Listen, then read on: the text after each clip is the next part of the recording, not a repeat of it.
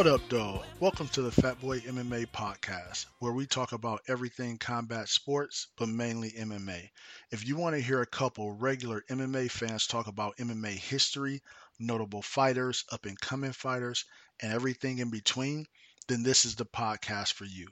Now, I should warn you, we're not professionals, but we are big fans of combat sports. Now, if that sits good with you, grab a beverage, sit back, relax, and let's go. So, I'm DC, the host of this podcast. Today, we don't have my counterpart Lock on here, but we do have two special guests. First person we got on here, TJ. What's up, everybody? I'm happy to be here. And second person we got on here, Holiday. What up, dog? And be the greatest fat boy MMA podcast of all times. we just starting, so you so I'm glad you're shooting for the moon. okay, so fellas, the way I kick this off, I'm gonna talk a little bit about uh, who we're talking about today, go over kind of the accolades and everything, and we're gonna open it up and talk about this person. So this is a part of the series Fallen Goats, and today we're gonna be talking about Jose or Jose Aldo. And of course, the Fallen Goat series is us talking about different people that were considered, you know, in their prime in that conversation for the greatest fighter of all time, but in recent times may have fallen off, or you may be a new MMA fan at trying to fi- find out why this person is so loved and revered. So, first thing I want to do is throw out kind of uh, some of his accomplishments and accolades. Um, his longest streak, he actually went on a 17 fight win streak. During that streak, he beat the likes of Cub Swanson, Mike Thomas Brown, not to be confused with Mike Brown, the uh, 170 pounder, uh, Uriah Faber, Manny Gamburyan, Kenny Florian, Chad Mendes twice, Frankie Edgar, the Korean Zombie, and Ricardo Lamas. Um, also, he was uh, the youngest featherweight champion in the uh, WEC, and he was also the youngest champion in WEC history. Uh, while in the WEC, he got uh, three knockout of the night bonuses. Uh, he also had the most consecutive wins in WEC history with eight. Once he got over to the UFC, uh, the UFC, for those that don't know, had bought the WEC, but they left them as their own division for a while and then rolled them in.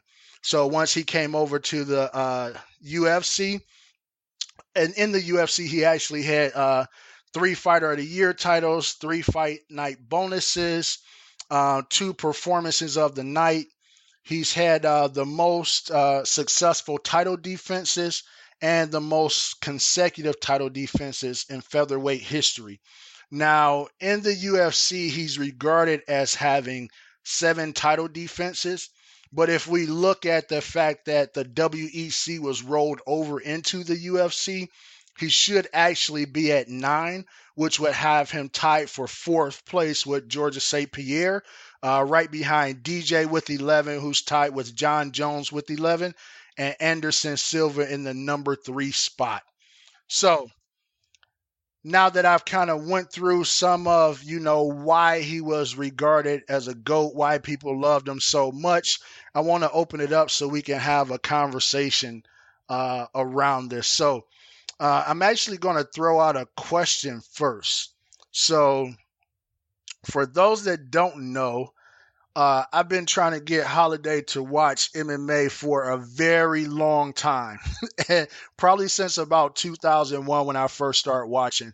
And I think the first fight I was able to get him to watch was uh, Tito Ortiz versus Ken Shamrock in 2002. And it was because he was a wrestling fan and knew who Ken Shamrock was. But Aldo seemed to be the person to really get him over into MMA. So I want to shoot a question out to him first as to kind of what made him, you know, get into MMA. What was that that thing about Aldo that kind of grabbed him? And then let's open up the floor and discuss Aldo as a as a potential goat and what happened. Yeah, so for me, it was a couple things. Uh I watched Ken Shamrock lose three times, so why would I want to like do that? Because he had the ankle lock in wrestling. That's what I came here to see. And he lost to some guy with uh, blonde hair and fire on his hat. So that was not appealing because Ken Hey, Shamrock was fire supposed hats was dope, man. but It's uh, funny. I'm sorry. It's funny that you say he had that ankle lock, and then you realize, no, now knowing modern MMA, how impractical an ankle lock is in terms of high level fighting. Okay, yeah, go what's ahead. funny is remember he had the arm bar too, but it never took off in wrestling. And as we know, the arm bar is actually real in, in MMA. Uh, but uh, so it was like okay, whatever. Then I, you would watch some stuff, and there'd be a couple that would be cool, it was like whatever. And what I did like was the TUF with Forrest Griffin. I don't remember who else was on it, but I had watched that TUF, and that Where he got was a coach or where he was competing.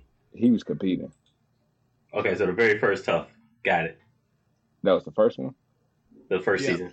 Yeah, yeah, I think you I think you watched it a little late.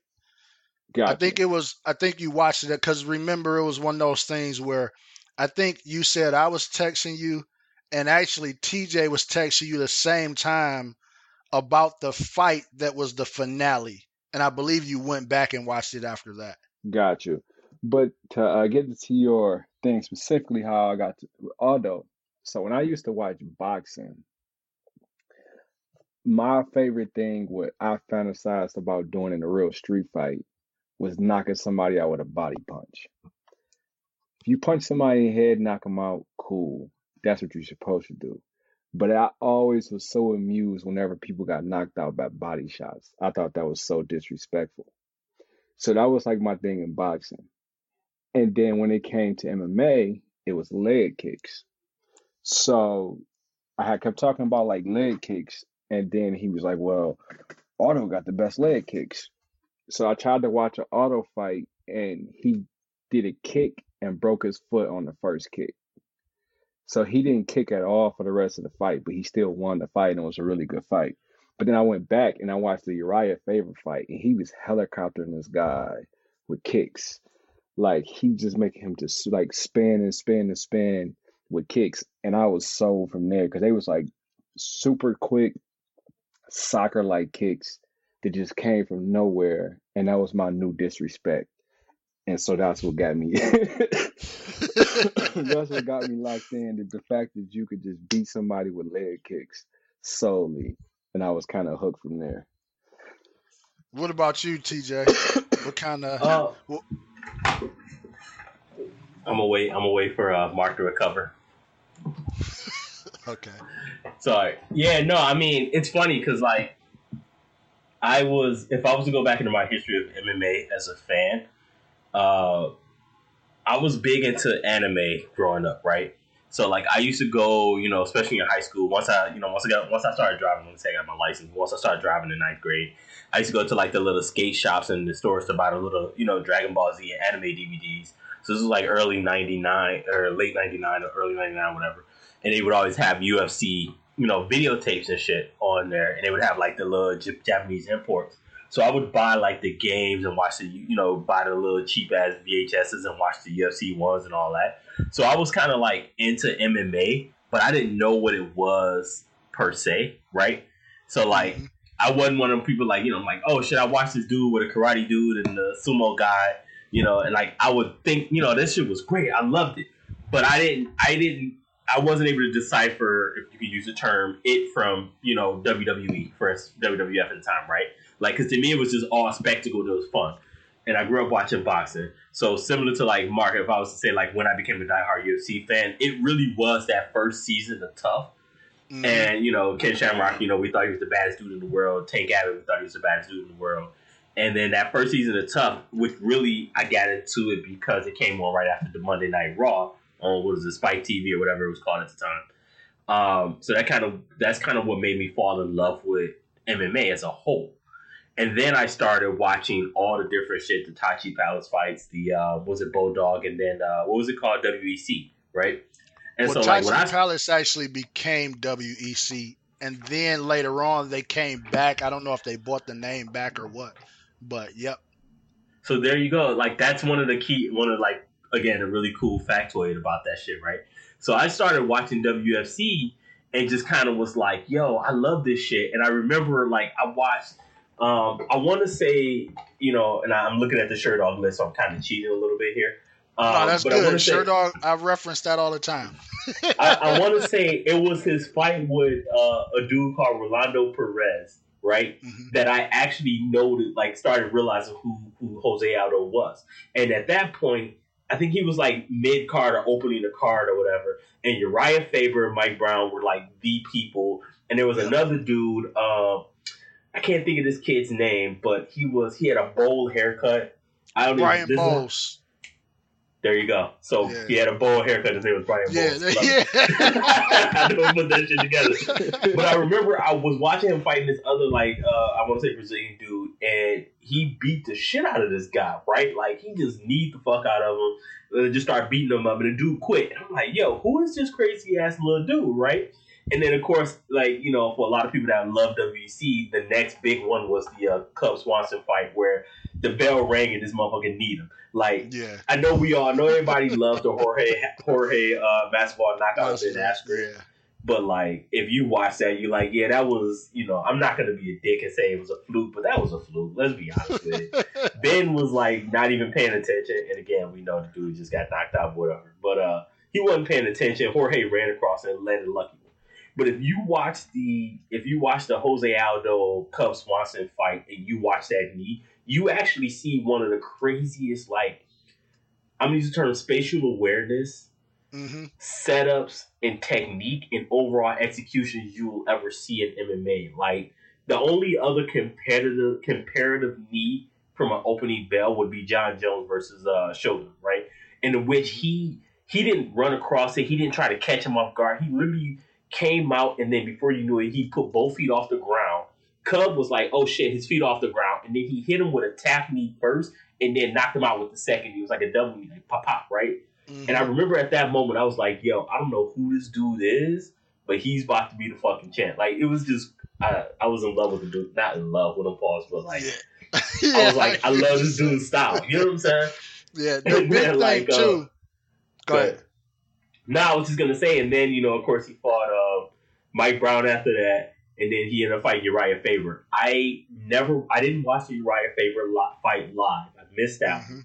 but I watched the aftermath and I watched like the last rounds of that fight. And I think when you go back in that, you realize that like he was fighting on a level that wasn't that that hadn't been reached in MMA. And when you start talking about the greats, and don't let me get too far in this podcast, like if this is meant to be a later segment, but when you start talking about what makes a person a great and even to become a fallen legend, you always look at it as who changed the sport and adapted, to, like recreated the sport and made everybody else evolve. Hold that because I will have a question toward the end of the podcast. So hold that. So, Uh, hold let on, me touch before- on what you. Go ahead. You go ahead. But I, I want to. No, go I ahead. want to. What I was going to say is, is on subject, but a little bit off subject of something that I think is so dope about you, uh, UFC fighters as far as the physical fighters themselves versus every other sport, right? Uh, I would say my favorite sport is basketball, right? If you are beating somebody in basketball by 20 and it's like 10 seconds left and you dunk, they hate you, right? You dunk and it's like 10 seconds left and you beating them by 20, they hate you. Everybody's going to be talking about it on Sports Center. They're going to be talking about it all week. But in MMA, I can beat you for four rounds, hit you with these leg kicks, which means you won't be able to walk tomorrow. You know, everybody know, including you, that I won. And I could keep leg kicking you all the way to the bell, knowing that you're not gonna be able to walk. And I and, and you already know that you lost, and I already know that I won. And keep leg kicking you all the way to the bell, and you gonna shake my hand afterwards, and it's gonna be respect. But in basketball, if you dunk 20, 20 years later, they still hate you. I just wanted to put Hey, in for one, quick. I'm trying to get that bonus money, and you understand it because you'd be trying to get that bonus too. but uh, way, to what? but like we know, we know the basketball, the, the anti-dunk rules and those things were implemented when the uh, when the uh, ABA integrated with the NBA.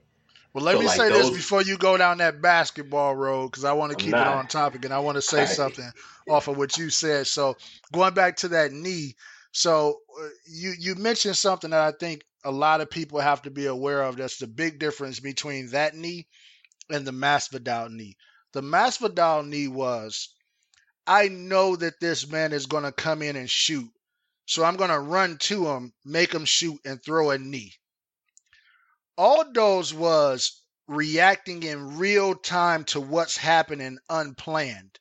And it was very fast and swift. And Cub Swanson was more known as a striker. So it's not like he knew Cub was going to come in and try and grab him. And to your point, when he hit him with the knee, he raised the other knee and hit him with the second one before his first foot ever touched the ground. And at that point in time in MMA, that type of dynamic movement you just hadn't seen. And really, kind of before uh, Mike Brown came to that featherweight division, you really didn't see KOs and stuff like that. And all of a sudden, Aldo came in and just started putting people away. And so I think those are, are factors that's kind of really big in, in who he was or that stature. Yeah, I mean, yeah, hundred percent, and it and it, it goes back to the equivalent of uh, the difference between an athlete and a fighter, right? And it's like when you realize that it's crazy to think about it now, but some of our all time greats in the last two decades have been athletes that have turned fighters, right? Mm-hmm. Um, and there are some people that get the athlete term with the reality they are fighters because by nature, but those sort of greats like a GSP, who to me is a fighter that turned into an athlete, not the other way around, but like, mm-hmm. you know, your Jon Jones, your Jose Aldo's, your, your Ronda Rousey's, even to a certain extent, Stipe. Um, these are people that are athletes, high level athletes that became fighters.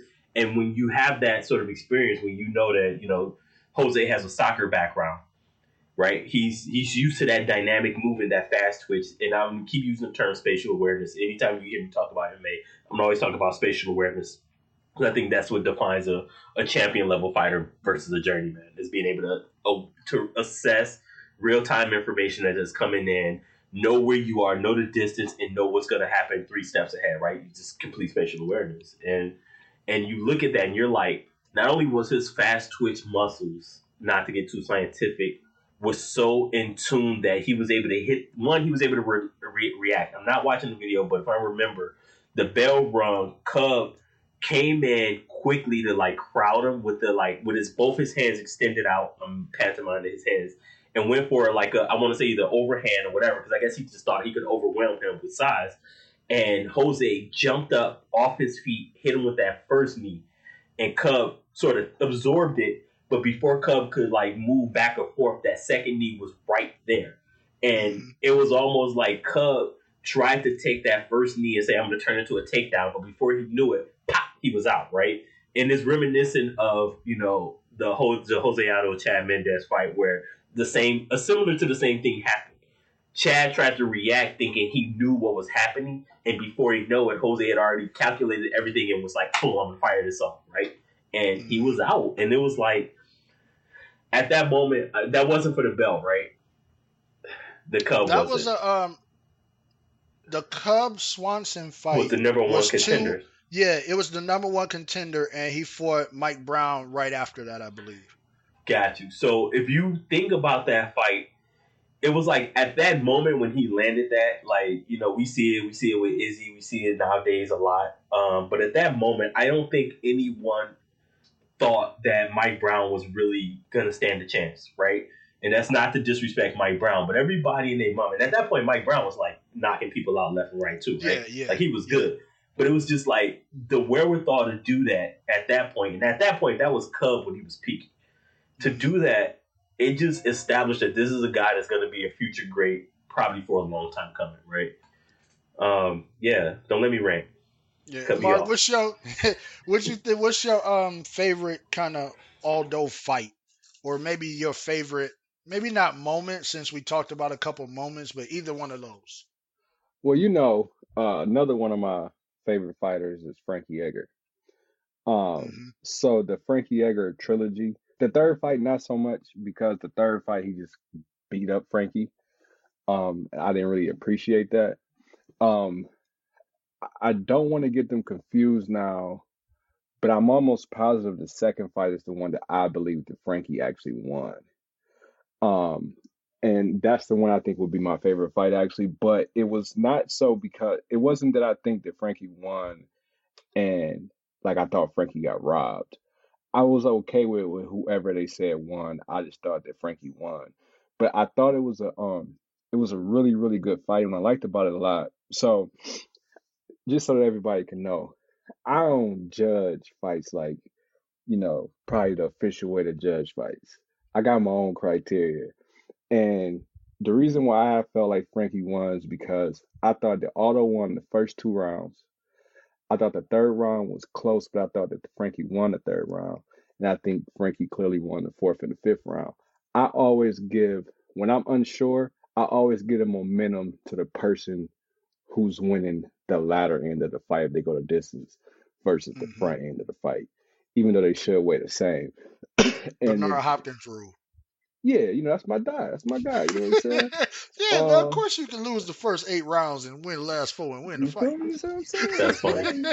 I was gonna I would have connections. called out pride rules, but that makes sense too.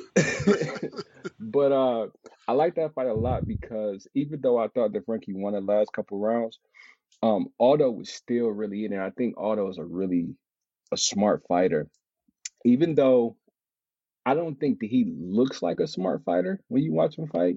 But I think he's a really smart fighter when he fight because he does a lot of good counters and he kind of fills you out and see what's going on, and then he kind of do his his game plan from from there. And I think the problem is with him, period, is he's strong early and then he withers late, right? Um, but even with him withering late, and even though I think that he lost that fight specifically, he still had enough of his mental to make the fight close enough to where obviously other people thought that he won, even though that he was fading late as far as how quick he was moving, how quick he was getting off his stuff. But he was very precise with his movements and the way he was kind of controlling the ring. And we all know Frankie like to kind of he like a little fly, like to kite, just come at you, come at you, come at you, come at you, come at you. So I think my favorite Aldo fight would be that uh probably the second the second Frankie fight. I want to throw something out to you, TJ. Knowing that, of course, one of the things that we talking about is a fallen goat. Um, although you know went on like a three fight losing streak, and now he is you know rebound with a win, but we know he's not the same Aldo. And both that Two forty fight two fight losing streak because that that Marlon Moraes fight was a bullshit call. Sorry, go I'm ahead. only I'm only Go going by the record, Go but ahead. um, and you know um, I think uh um Well, I think Peter uh, is going to come back and take the title back from uh, from uh, Funk You think so? But I do, I do. Okay. But let me let me throw the question out there to you. So you got either one of them, you know, at 35, and then you got Volkanovski at 45. Uh, all young lions, all still getting better. Should Aldo retire? Like, you know, what can what more can he really do in this sport? So, Aldo, if I'm going to be honest with you, I, I got to roll it back. There are two things. One, Aldo is in a peculiar situation where he end up being a BJ Penn, right? In the sense of he can go out so bad that his entire legacy is affected, right? Like Mhm. we, Randy Couture got knocked out. People still talk about him being an all-time great, right? Mhm. Like because he was able to walk away without embarrassing himself. Whereas BJ Penn stuck around so long that I would never be able to qualify him as a legend because his actual bad years outweighed his good years, right? Mhm. And and that's that's a hard thing to consider. If I'm gonna be like again scientific about this, we're Aldo fucked up and we're a lot. Can we? I just want to say I'm glad Locke not on this podcast. He would fight you talking about BJ Penn. Hey, man. What's uh what's the other dude in the in that Facebook group? Uh Hawaiian, whatever this guy is. Who like anytime you mention something wrong about a Hawaiian or Samoan, he gets upset. Um I'm like that dude. I'm like he just he digs ditches for a living. He might put somebody in there one day. Um, no, but like let's talk about this though, right? Like, and it's a, it's an issue that a lot of really great fighters have, where they don't understand the science of it. As you age, you should never go backwards. You should go up in weight, right? Mhm. Like you should never try to take away from who you are physically as you get older because you diminish yourself beyond just weight cutting.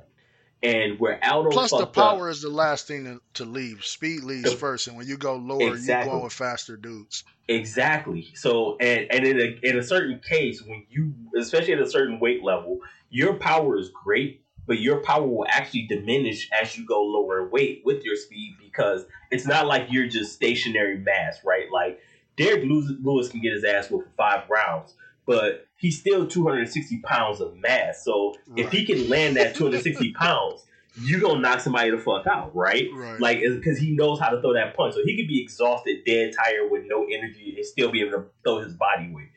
But whereas if you're 135 pounds, if you dead toss it, dead, tired, and exhausted, you throw that body weight, that person on the other side might be able to absorb that a lot better in round five than he could in round one.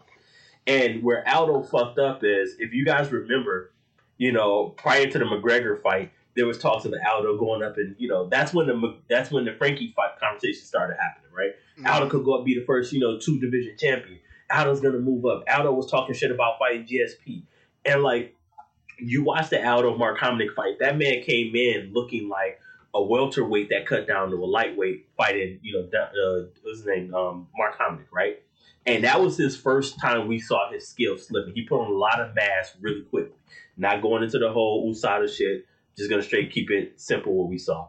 And he had a scramble. He had to dig deep, and he had to like you know dig in to win that fight. The next fight back, he came in normal size Aldo, and he was he went back to dominating. And then he fought Max Holloway, which is funny because people say, "What's your favorite Aldo fight?" To me, it's his Max Holloway fights because in Them those fights, fights to watch, man. they are. But the reason why I like those fights because it wasn't that that Aldo slipped or lost anything. He literally just fought somebody that just came out the gate better, right? Like if you watch those fights, it was the classic Aldo who fought somebody who grew up watching the classic Aldo, right? It's like it's that it's that old theory, like you know, you could be a legend to a certain point, but eventually you're gonna fight the people that grew up watching you. You're gonna be Kobe playing against Michael Jordan, right? Like, changing of the guard. it's it's how it happens, and that's what that was. But in my mind, instead of Aldo jumping backwards, he should have moved on and moved up in the division because I still think the things that made Aldo great was his timing, his speed, and his takedown defense, and again his spatial awareness. And I'm like, he could have went up at 155 at a point where the division and the title was in a weird place and could have won. I still think Aldo could have beat Benson Henderson, right? I just think he had that ability. But he waited and he went down and he diminished himself. And that's what put him on that sort of skid. And you look at the people he lost to, like, you know, he had to fight with Jeremy Stephens. Jeremy Stephens is a journeyman. He was never going to win that fight. He had to fight with the other dude. I can't remember his name. Um, but Jan. I think that was like a uh, no. It was uh, Jan, Jan was ended up being the champ. he had another fight with a dude that I want to say uh, before he made the commitment to jump down. It was like a up and coming dude he beat, and then he lost to the current champ, which was a a close ass fight. Right, it was a close fight. He lost that belt, and then he went down to fight Marlon Moraes. He beat the shot of Marlon Moraes and got tired in the last round, which, in my opinion, was a constant was again one of the issues with cutting so much weight and not being comfortable down there. He didn't have that power. He didn't have the speed. Um, Marlon was landing So shit on him. That, no retire, go back to 45 and get the belt. Well- That's what I hear you saying. yeah, thank you for not letting me. Thank you for not letting me go on the rant. But yeah, like honestly, to me, it's like don't keep chasing that 135. Go back up to 145, or go away for a couple of months and come back, come out at 155. Get one or two wins, and then let it go. Go home, right? Like without without without a Khabib at the top of 155, Jose could make a run for that belt, right? Because he That's will get the legendary status Man, that's a bold statement. He has the legendary status to bypass a lot of people that would give him trouble. You know what I'm saying? Like Khabib's cousin is probably going to be the top of that food chain pretty soon here. But right now, if Jose Aldo came out, it was just like, yo, I got my mask back. I'm coming at 155. Fuck you, Conor. I want my rematch. Said, you know, I, I'm not saying he ducked, but you ducked originally. They're gonna give him that fight. You know what I'm saying? He comes out and calls out, if if Jose Aldo came out and called out Justin Gaethje and it became a battle of the leg kicks, everybody's gonna watch that. And just like that, he can be right back in the title picture. Gaethje's a big boy Yeah. for him, man. At- Gaethje's a at- big boy. That's fine, but at 135, I think he's gonna get embarrassed again, and this it's it. Yeah, I Go think ahead, he need Holiday. to he need to go ahead and retire. Um, and I'm gonna tell you why I think he need to retire. Two reasons. Let's go back to that Max Holloway fight, right? You said it was a good fight. The first time he got punched in the Max Holloway fight, he looked like the Jamie Foxx skit when Jamie Foxx got hit and he had to realize where he was and try to get his back. And that was like the Mhm. first time he got punched. And I feel like that's about how he is in a lot of these fights. When he really get tagged, he looked like he go blank for a while. And to your point, I think that two things. I think that he had really quick, uh, really quick twitch muscles, and he had good counters and timing, right? Whereas in now, I don't think it is as good. So I have rewatched the um the Yan fight. You know, that was the fight for the belt, right? And Yeah. that was another one of those fights that was actually a good fight. I thought that uh it was tied going into the fifth. It was two two. And then, you know, he just got murdered in the fifth. It was like he didn't even pinch him.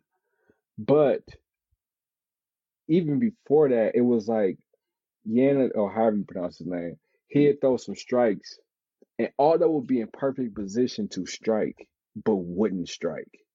And then he would reset and then throws a set of strikes. Whereas in the past, if he's in that same position, he gonna hit you a couple times, and specifically, he gonna hit you in that body with that that left hook, and then come to the top. He's really good with that combo, and then throwing in the kicks in there. Now in my opinion, it seemed like he has to think about everything.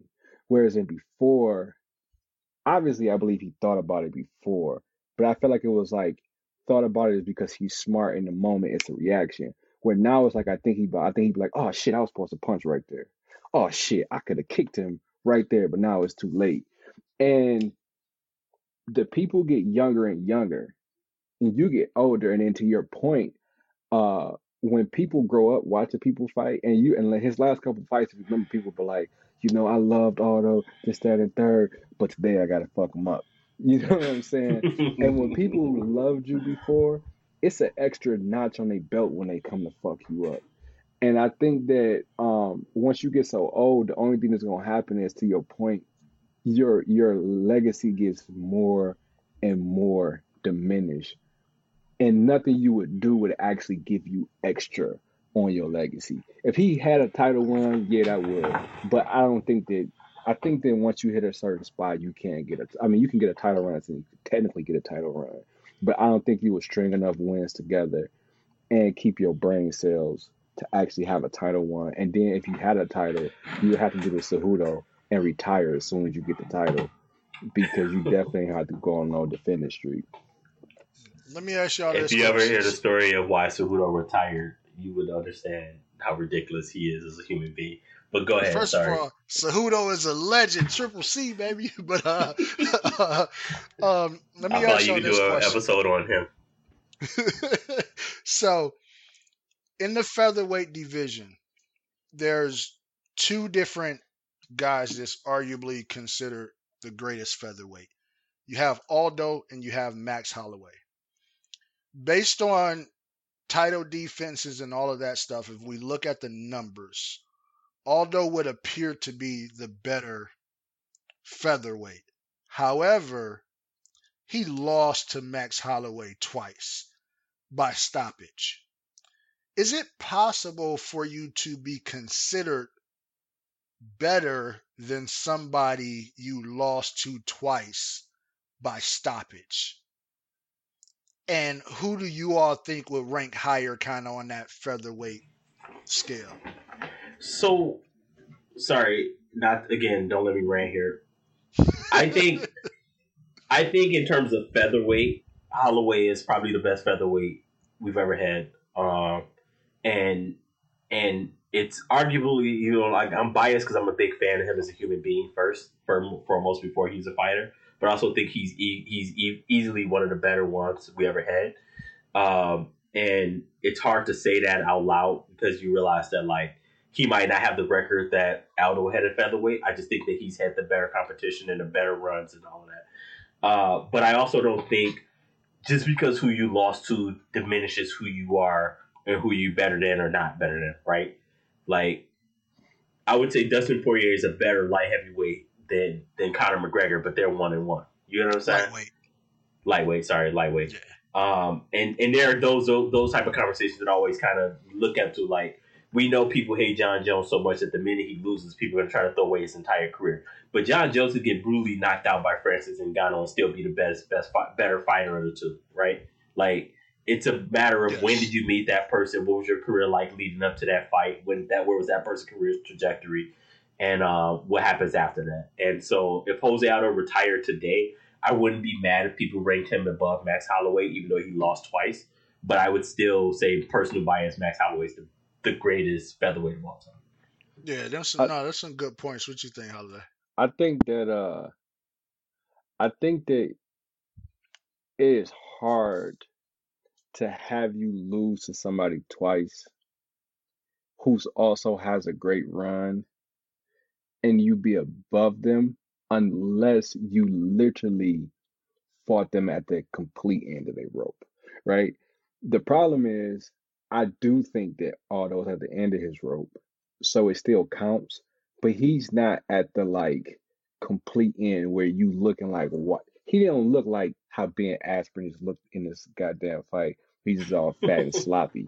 You know what I'm saying? Listen, man. Like, oh, that shit you know, don't count. This man was was eight months removed from having his entire hip replaced. That was that was just wait, stupid. Go ahead. Wait, in all the photos of him standing straight, I don't know if you all noticed it, but literally one of his shoulders is like three inches lower than the other one. It's yes. crazy. because he just had his entire hip replaced. Some of the legs aren't even the same height. Anymore. I was still going for Ben, man. That's my yeah. guy. But anyway, so when you look fat and sloppy like that, then you'll fat get. Sloppy. What's the name of this get, podcast again? the Fat Boy MMA podcast. Go ahead. I'm sorry. Uh, get leeway, but when you actually are still relatively active, it's harder. Now, I actually agree that to me, it's not like they fought Prime and Prime, but the problem with Primes is generally, if there's going to be somebody better than somebody, you're never going to see them at their prime, right? Because that's just generally the way it goes. Like how Kobe said he wished he would have played the same time as Mike. It's impossible, right? Obviously, he played against Mike, but he didn't get to play against Mike's Mike. And that's kind of how it is also with fighting. So that's always a part of it. So then once you lose twice, I think it's going to be hard, especially because Max still had. First off, Max got cheated. I'm gonna say that because he now the, the last fight obviously he won because he beat the shit out of him and was talking. I still think he won both of those fights, but go ahead. Yeah, agree. That's what I was about to say. He got cheated. So if I take the fact that he got cheated, his uh, if I take into the fact that he got cheated, I feel like he won those fights as well. And so he still has a good run to go on as long as the UFC don't box him out. Um, but he um um and he had a really good run and he beat Aldo twice. So I would put him above Aldo. Be yeah, yeah, I would definitely put him above Aldo because he did he beat him twice and he beat him convincingly twice. It wasn't like it was it wasn't like no five round war, and it was like who won this thing. He clearly won it, and Aldo is still good enough to be fighting, even though I think he should retire. And Max has an impressive run his own, and I believe that he won the fights that they said he lost, and he got he got more fights coming down the pack. And then that last performance was just so crazy. I was actually afraid that he's gonna get knocked out because he's talking so much shit while he's punching this nigga in the head. I mean, this guy in the head. oh man, so, Booker T. Yeah.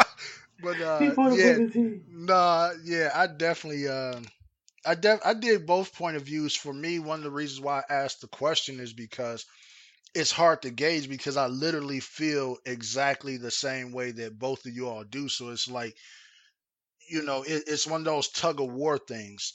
Uh, but a question, a series of questions I want to throw out there.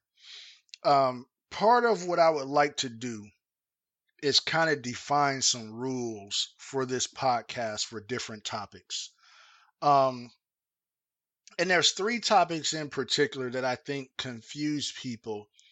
And you can throw this out there as a question and you'll have different people that's actually talking about one of these three things, but they're all thinking that they're talking on the same subject. And that the the topic is who is the goat or in this case we would be defining what? What is the goat? What is the greatest of all time right?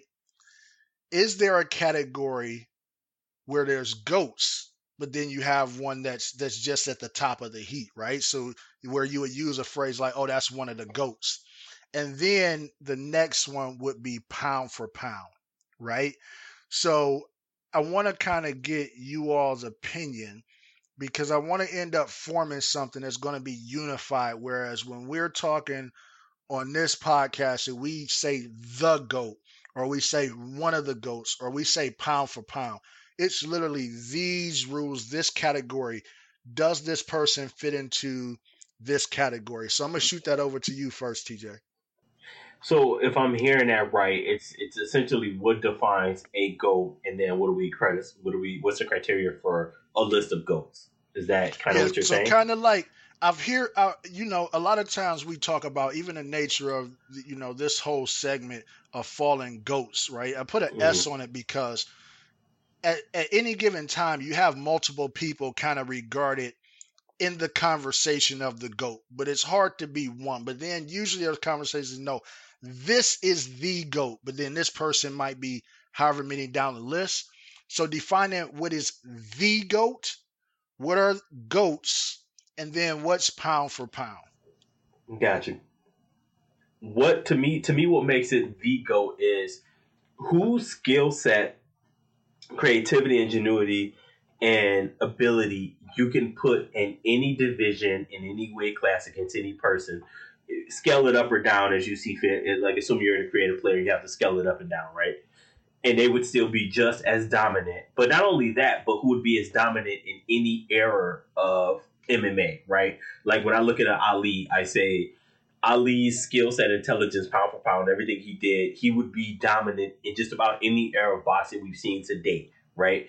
And mm-hmm. and and even like spent like I mean, come on, like I'm not let's not be let's not fucking you know be brand new here. But Muhammad Ali at his best would dominate the current heavy crop of heavyweights, right? and that's sad to say because you're supposed to be you're supposed to escalate and get better and better over time, right? Um, and to me, that's what creates the goal.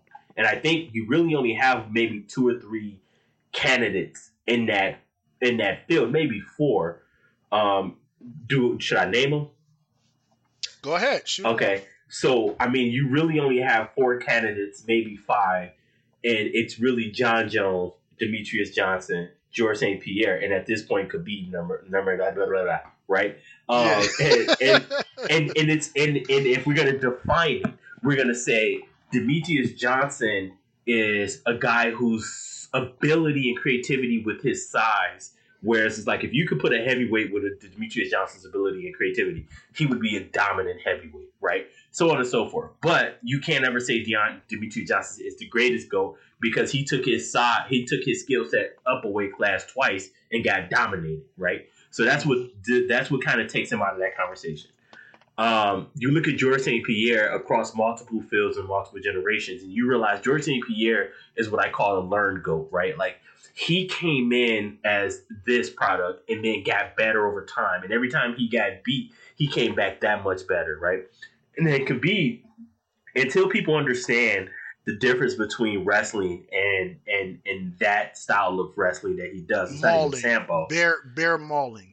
Bear mauling, right? Yeah. And it's funny because Chael Chael Chael Sonnen put it put put it best. He says the problem is is no one has no one has realized that what what Khabib does is he takes you down against the cage. No one has realized that the only reason he is able to do what he does so great is one having the cage there, but also the fact that people don't understand that aspect of it.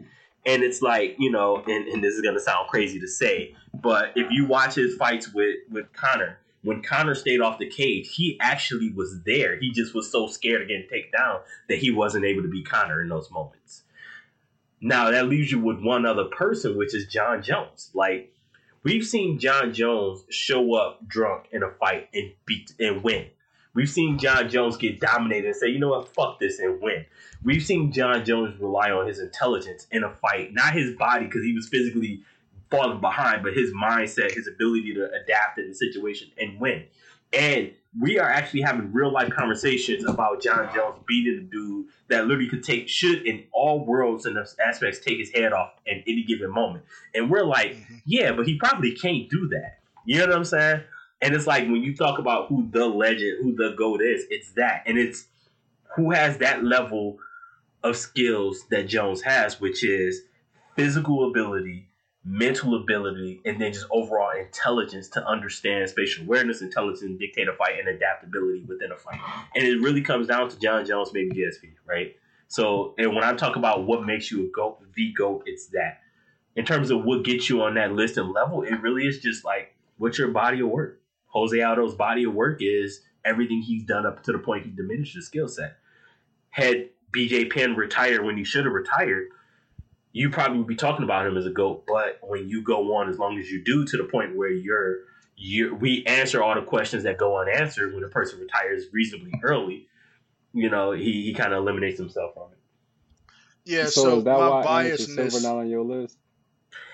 So you just took my whole thing I was about to say. Go ahead. The only reason, like, look, the only reason Anderson Silva is not on my list, and it's not like he's still a goat to me, but he's not the goat, is because Anderson Silva's one weakness was always there from the beginning, and it was glaring. No one was able to, no one took advantage of it. He had a couple of favorable matchups. No one took advantage of it. And the people that did, like, kind of start to get there, they had other shit, right? Like Travis Lutter fucking had the whole weight cut issues and all the other bullshit. Um, Patrick Cote blew his fucking knee out. And those were the people that gave Anderson Silva trouble early on. Walking into the Chris Weidman fight with Anderson Silva, I remember everybody was like, you know, Anderson's gonna knock him out. It's gonna be the easiest shit ever. And I was like, nah, Anderson's gonna be. I remember I was having this conversation, I think with my boy Corey, and I was like, "But that fight was going good for Anderson. You can't act it like was. It that was, fight was going and, really good for him it was it was if you're an Anderson Silva fan. It wasn't if you were just watching it from what it was. And what it was was Anderson was trying to pull Weidman into his tricks and his games, which is get you fucked up, you chase after me, and I knock you the fuck out, right? And Weidman wasn't falling for it. And one of the things that was really interesting about that fight, and it, it goes back to the Chael fight, is Anderson. If you watch that fight, he he was so worried about Weidman closing the distance because he wanted nothing to do with his grappling. And when you realize that, you realize that's how he fucked himself up. He was trying so hard to not get engaged and clinch up, which in I in my personal opinion, if he'd have just pulled a fucking tie clinch, he would have got Weidman out of there quick and early. But he was so nervous about that wrestling aspect that he was like every time they got close, he started backing out quick, backing out quick, playing silly games, backing out quick. And when once Weidman caught on, like, yo, he just doesn't want me to get close to him. All I gotta do is just keep going at him until he has nowhere to run, and then he knocked him out. The second fight is bullshit. I don't count that fight. I'm like, you know, you know, Weidman. Oh, I checked the kick. I knew I was going to do that. Shut the fuck up. Like, well, shut, man, I like you, but shut up. Let, let me say this though. Hold on, hold on, Holiday. Let me say this. Um, so I see your point, but one of the reasons why, well, let me say this. One of the reasons why I can believe that they practiced that that um, checking the kick with the knee was because no, Anderson was tearing his leg up that first fight. He was tearing yeah. his leg up. So they were prepared for that. So I can believe during that fight, Anderson Silva's most success was on those leg kicks. And other than that, Fair. he was doing what Anderson does, which is trying to get you to overcommit on something so I can counterpunch. And of course, we know that's why he started clowning, which of course led to, you know, him getting KO'd in the first one. But I think that's a, a, a great factor in leading into the second fight and landing that. Now, if you did practice that and do that on purpose, that's pretty whack because you know, and if you listen to his story, he said Longo had said, I guess many, many moons ago, he did in a kickboxing fight or something and broke a guy's leg. So at that point in time, you're trying to break his leg. And to me, that's kind of dirty because that's not a shin on shin uh, you know what I mean, leg kick. But before we get too far away from it, I still need Holiday to. Uh, I want to get his opinion on the uh, the goat, goats, pound for pound, all of that type stuff. All right, so mine is not going to be as in detail or as elaborate as uh, TJ's. To me, the GOAT comes down to this. Do I think that anybody can beat you at your best ever? That's how I define the GOAT. So, meaning if everything is equal, so my GOAT is Jon Jones. All right. Do I think that if Jon Jones and Anderson Silva, who was my previous GOAT, was the same size, same era, both in their prime, who I think will win? And go down the line. That's how I determine the GOAT. Basically, no matter the era, they put y'all in a situation. If we just maxed y'all skills out at peak, so both of y'all are at peak, who do I think will win? That's basically how I define the GOAT. How I have the subcategory of GOATs is people that teeter that line, but at the end of the day, I don't think they will beat that person, right? So, um, um, wait, let me rewind. For me, title defenses also plays a role. Not just winning a title or not beating a bunch of people, specifically title defenses. Because I believe that title defenses in any sport, but specifically MMA, is the hardest thing to do, which is why I don't give Conor any championship credit. I literally I literally give him in my brain he's Kevin Durant. He has no titles. Okay? because to you I mean we know he won a title, but to win a title is one thing. To continuously defend that title is a whole nother thing. Because to TJ's point earlier about something else, when you're the champion, everybody is preparing for you.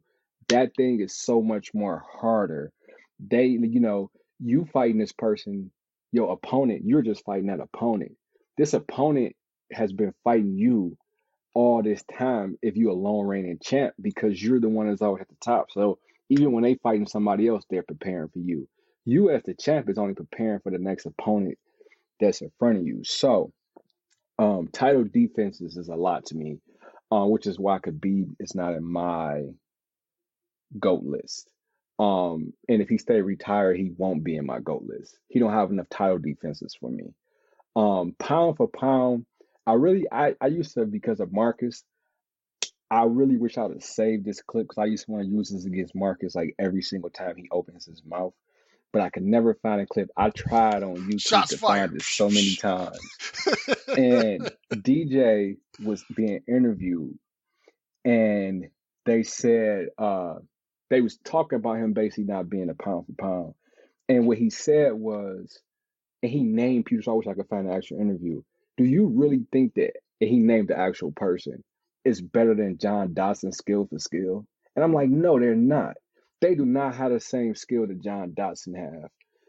But because they're smaller, you kind of dismiss them more. But like if you're talking actual skill, DJ fought people with a lot of skill, but because he was so much better than them, he didn't give them a chance to be champ. They don't get the credit or reserve. And then because people don't give super small people credit, but their skill. So my pound for pound is more so about like that actual skill set and what you can do with that skill set. Yeah, no, I, I dig that. Uh, once again, I think a lot of my stuff is kind of in between uh, what you all have. Um, the biggest thing that I would will throw in that kind of wasn't mentioned for me, your runs mean something, and not just who you beat, how you beat people, and how you change a dynamic. Right? When you literally have people that change an entire sport it's hard for them not to go on my GOAT list. And I put Anderson Silva out there. Um, although, of course, we were talking about just how dynamic, how fast, everything that he was doing. You know, Anderson Silva literally did so many things nobody had seen before. And his title defenses, as we know, would actually be higher, but he would do things like last minute, hey, somebody fell out of fight. You want to uh, you know, we need somebody for 205. And he just texts Dana, hey, I'll go fight, you know, on two weeks' notice at a weight class up. Right now, granted, he wasn't fighting a champ but these were much bigger guys, big threat, you know, everything like that. Um, so those things mean something. With GSP, a big knock on him for me is I get it. He knew it was a bunch of PED in the sports, but there's always been PED in the sports. When he got beat up and down and across the octagon by Johnny Hendricks and looked like he got hit by a Big Mack truck and literally retired for like five years, that to me was like uh, that that said something, right? Mm-hmm. And then when he came back, he really picked his opponent, right? And he picked a guy that he had trained with, that he knew had some eye problems. He wasn't the fastest guy, you know. Just that whole dynamic kind of puts it doesn't allow me to put him in a category of somebody like a Jon Jones, right? Um, so so when I'm looking at these people, I look at what you all said about kind of, you know, if I take this same skill set and I put it in a different weight class, I also look at if both of these people were in their prime, which is very important, who would win. And I also look at, you know, like I said, what else has this person done? Has this person changed anything? Anderson Silva with the, you know, infamous all going down in history front kick to the face of Vitor Belfort, who I mean was a super threat at that time. I mean, you know, the same guy that, you know, almost a couple years later still almost beat JBJ for his first real uh, you know, loss in the sport. Um, and for him to just front kick him like that, bah, get him out of there. I mean, it was just spectacular. So I think kind of all of those goes into it. But when I look at every single category, and this goes into what you were saying, TJ, the only person that kind of checks all the boxes for me to say is the GOAT right now, doesn't matter the era, doesn't matter the weight size, title defenses, you name it, is um, JBJ, Jon Bones Jones. So um, it becomes hard to rank everybody else though because they shift, especially like you said, your Anderson Silvers, your BJs, your all those these guys that keep fighting, where it becomes harder and harder to argue to say how good they are because they've fallen so far. You know what I mean? Yeah, I think yeah. that the end of your run is so important. And you know, another thing that Locke and the other dude always get on me about in the group is I always be saying everybody should retire. And they be like, no, let them die. But um I think that when your run at the end is horrible, it diminishes your legacy even for people who watch your legacy from the beginning. Because it, it becomes harder and harder to erase those things and then it go. And it's like, you know, my guy Tyron Woodley. I really wish he would retire because it's like it almost don't even feel like he had a dominant run. How bad his fall off. Like he literally fell off like an NFL running back. He went from yeah. Oh, oh, oh, he just it wasn't something going on that fight. To know that's every fight now. And mm-hmm. um stuff like that ruins it. You know, um I think that DC kind of ruined his legacy. Um okay. I think that DC kind of ruined his legacy. Um, uh, with like his his last his last fights and stuff like that. To, to whereas and when you lose and when you lose certain ways going towards the end, it kind of diminish everything that you got going. So, you know, my thing with the uh uh you know what JBJ is, and I've said this separately to TJ is I'm afraid for him to actually get knocked out. If he was to actually come up here and win and win this belt, I would actually hope he would just win the belt and retire and submit his legacy. Um, because I think if he was to get knocked out, first off, a heavyweight, if he was to get knocked out, that should just be crazy. And then I think that his uh if he was to start going and start fighting and fighting, he gonna lose. And then people already thought he lost the last fight and now people will just start picking apart everything. Well, if you really look at it, to when since he ain't really really dominated no fight since he was the young guy and he threw Machida on the ground. And it's like, yeah, but he had 40 fights after that and he won all of them. But anyway. Yeah. yeah. I got one. Go ahead, TJ, if you were about to say no, something. I, I, got one last question for I you. I was just going to say that it, that is, again, my biggest worry is the fact that, you know, if he get, because people hate him so much that any loss people are gonna amplify it. Like I still don't think he lost his last fight, but because people hate him, they keep saying he lost. Now I also close. add that I'll, it was close. It was one of his worst performances.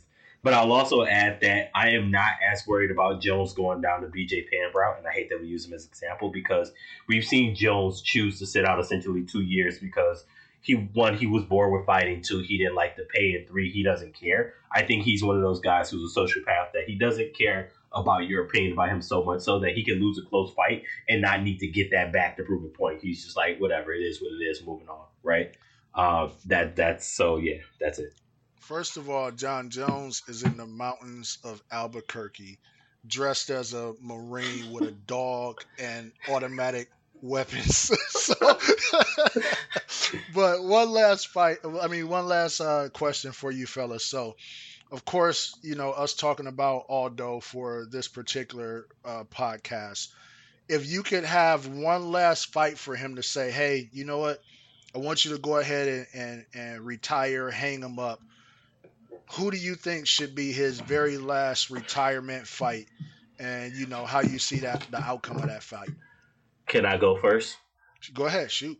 All right, I really think that his last retirement fight should be somebody else's last retirement fight. I think him and Frankie Aldo should fight if they both choose to stay at 135, and it should be both of them just signing off.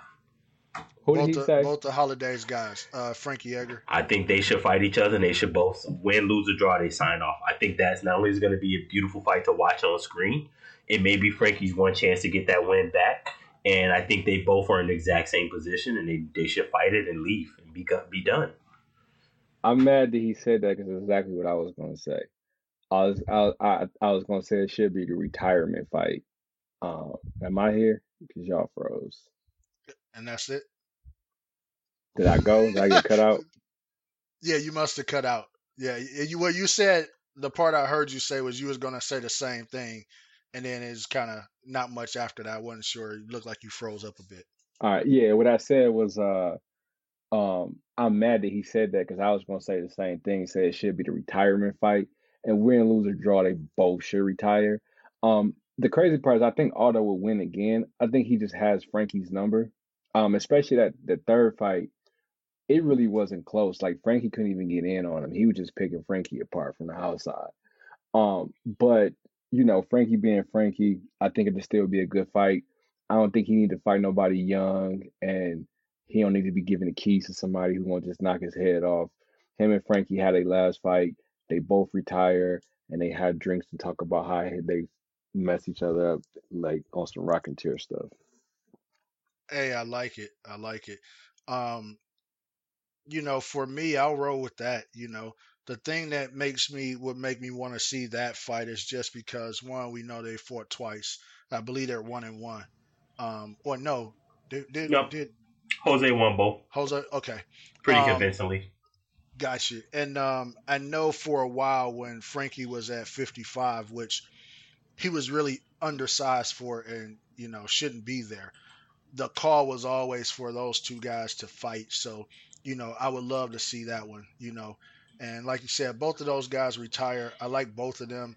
And the funny thing is, the first time I've heard I heard of Frankie, believe it or not, was not him fighting in the UFC. It was him on MTV going to fight in the UFC, and it was it was one of those you know how MTV used to do those crazy, I want to be a fighter or this, that, and the other. I think it was like following a fighter or something like that.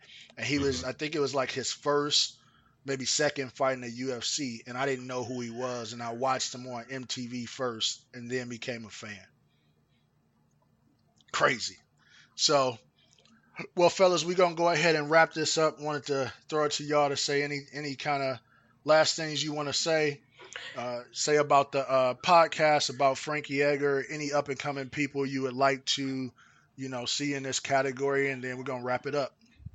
Yeah, man. I, uh, I, you know, I would love to understand what what what's the criteria for a fallen legend.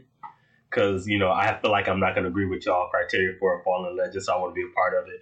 And um, I definitely want to be a part of some of the names that you've thrown out there in the past. Um, and I want to be a part of the Ronda Rousey episode because I have a personal feelings about her in terms of why she's forever a legend, regardless of her two loss. But that's a that's a whole nother two hour conversation. Um, and beyond that, yo, this was fun, and I uh, I think you both made really great points. Well, you already know I'm biased when it comes to Ronda Rousey, so definitely go ahead, Holiday. Yeah, uh, this was fun. It was good talking about uh, Aldo and all that stuff again. Uh, last thing I I would like to just basically end it with is that Aldo me the most disrespectful thing that you could do in fighting. And to me, fighting is always about the most disrespectful way that you could win. And to punch somebody in the head, like Jay Z said, to kill somebody dead is nothing, but kill them while he's still breathing out, he's saying something. That is leg kicks. If you take somebody out with leg kicks, that is the ultimate disrespect because if you punch somebody in the head, they supposed to go out.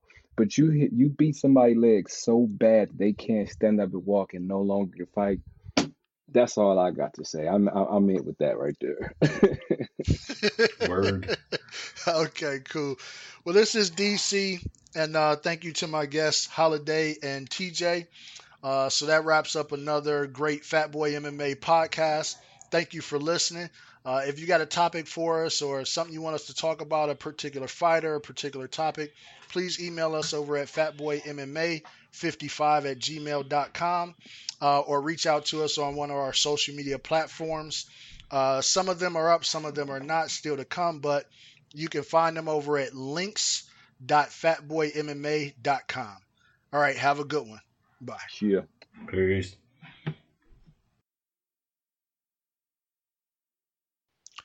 That wraps up another Fat Boy MMA podcast.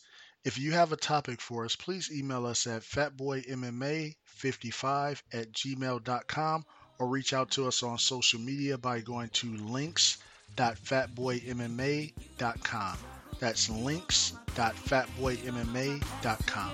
Thank you for listening.